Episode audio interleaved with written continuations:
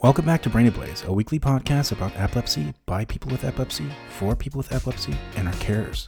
I'm your host, David Clifford. If you're new to Brain Ablaze, I just want to state that I'm not a medical expert. I'm just someone that has struggled with the ins and outs of epilepsy for almost three decades. Exasperated with their seizures, people often say to me, I just want a normal life. Maybe you have even said it too. When a major hurdle is presented to us, it is human nature to try to wish it away. We all want our seizures to stop. That is healthy. It makes us find a doctor, take our meds, get our sleep, and mind our triggers. However, idolization of the quote normal life is unhealthy for all people, especially people with chronic illnesses like epilepsy. Life is pain, Highness. Anyone who says differently is selling something. It isn't all that bad. But in my opinion, any notion of what is usually presented as normal is a complete fallacy, usually designed by people with an agenda.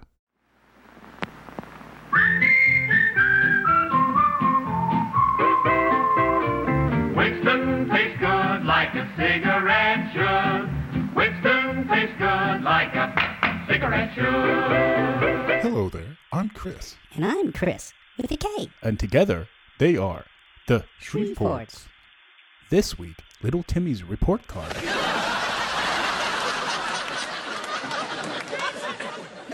Just wait until your father gets home.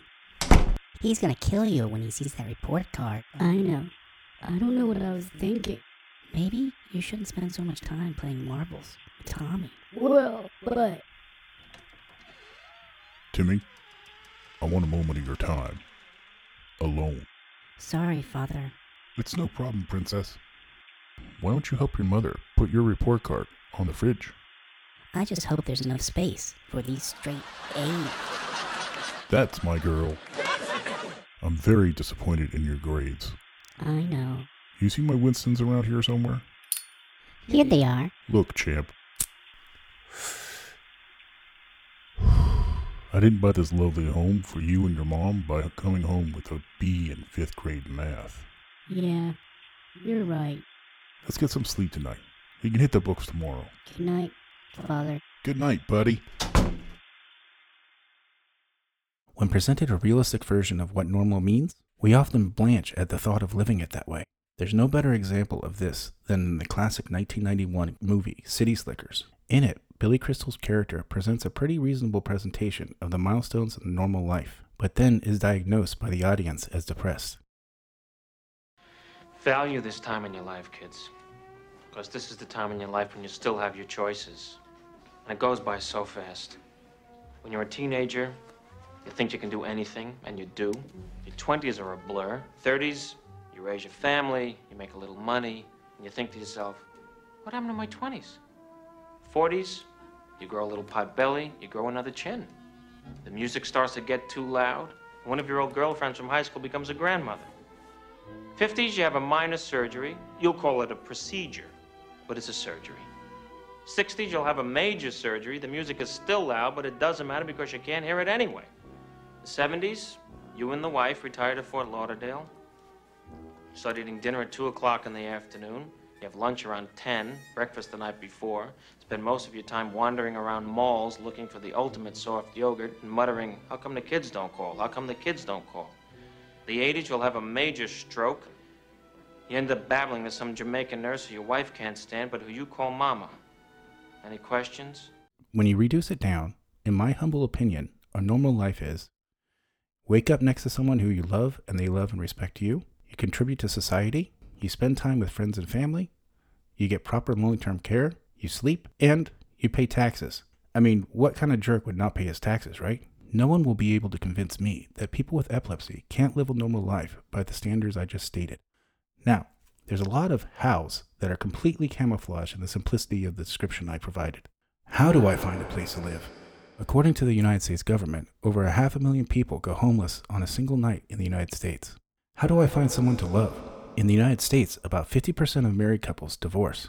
That's the sixth highest divorce rate in the world. How do I pay my taxes?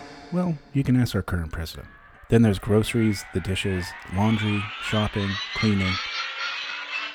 No one ever said that the normal life wasn't complicated, but complicated is normal. It gets even more complicated when you realize that get proper long-term health care is, at least in the United States anyway, directly tied to answering, how do I contribute back to society? In America, to get proper health care, one has to have a proper job. To get a proper job, one has to have an education. Don't worry, we're going to have a whole episode on careers soon, I promise. Now, if the template of a normal life I laid out for you sounds boring, you are absolutely right. People's lives are boring. There's only a few of us that actually have exciting lives. I'll even go as far as saying that most people that have an exciting life are manufacturing an image in the hope that you subscribe to the notion that because their image is exciting, they are too. In most cases, people who do amazingly exciting things are often quite bland. I know for sure that Jennifer Aniston doesn't buy her own groceries. She doesn't do her own laundry either, and I'm sure she doesn't do her own dishes. Oh my god! Yeah, but that is exactly proving my point. When we start idealizing the life of celebrities as normal, we close our minds off to perfectly good alternatives. Jennifer Aniston seems like a great person. I've never heard anything bad about her, but her life isn't normal. She's Jennifer freaking Aniston. A normal life would be that of her second assistant or hundreds of women who failed to get the movie part when Jennifer Aniston walks through the door. In the early days of adapting to my epilepsy, one common trap I found myself falling into often was the idealization that my life would somehow be perfect if I hadn't had seizures in the first place.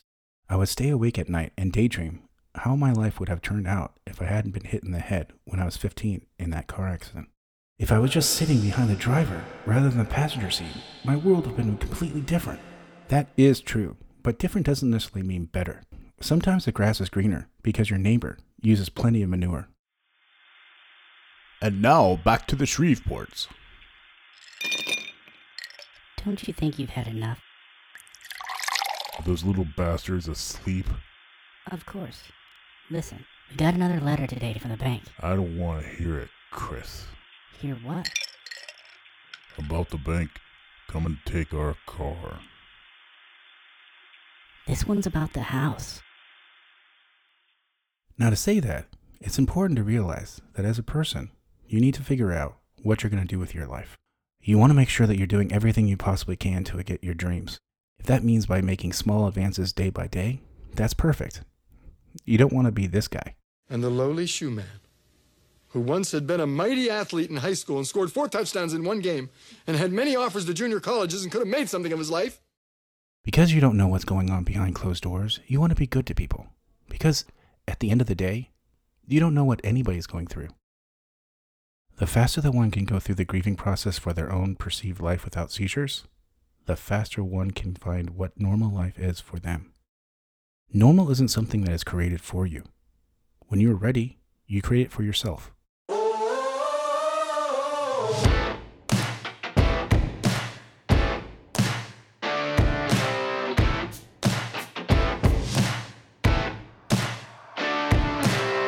We would love to hear any of your comments or questions regarding this or any of our other episodes.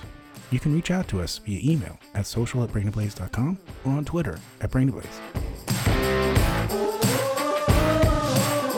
If you like this episode, consider subscribing or even helping us by providing a five-star rating on Apple Podcasts or wherever you download your content. One small click really does help. See you next time.